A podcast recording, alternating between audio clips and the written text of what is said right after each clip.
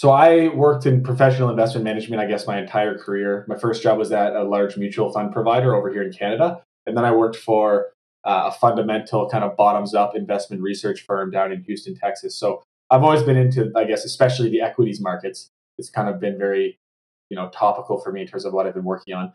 And then uh, I would say separately, when I was in college, I got really good advice from a professor who said that if you're going to be successful in like today's modern competitive labor force gone are the days in which you could be really successful by being good at simply one thing. The people who are going to make you know amazing careers for themselves and do well for themselves now are people who are going to thrive at the intersection of two fields. So for me i thought you know i always was working in finance and i was always passionate about technology. So if i could teach myself some software development to kind of operate at the intersection of finance and software development that would be kind of like my niche. So when I kind of had the opportunity to join the Passiv team, it was a really good fit from that perspective, if that makes sense.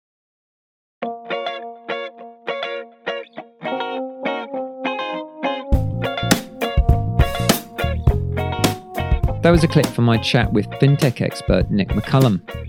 Nick is the director of growth at Passiv, a startup in the tech space that produces a piece of software that allows investors who use it to recalibrate and balance their portfolios at the click of a button this is sophisticated stuff and actually quite easy to understand, even for non techie people like me. So, if you're the kind of person who prefers a more passive approach to trading, join us for the full episode later today when Nick talks to me about Passiv's key benefits.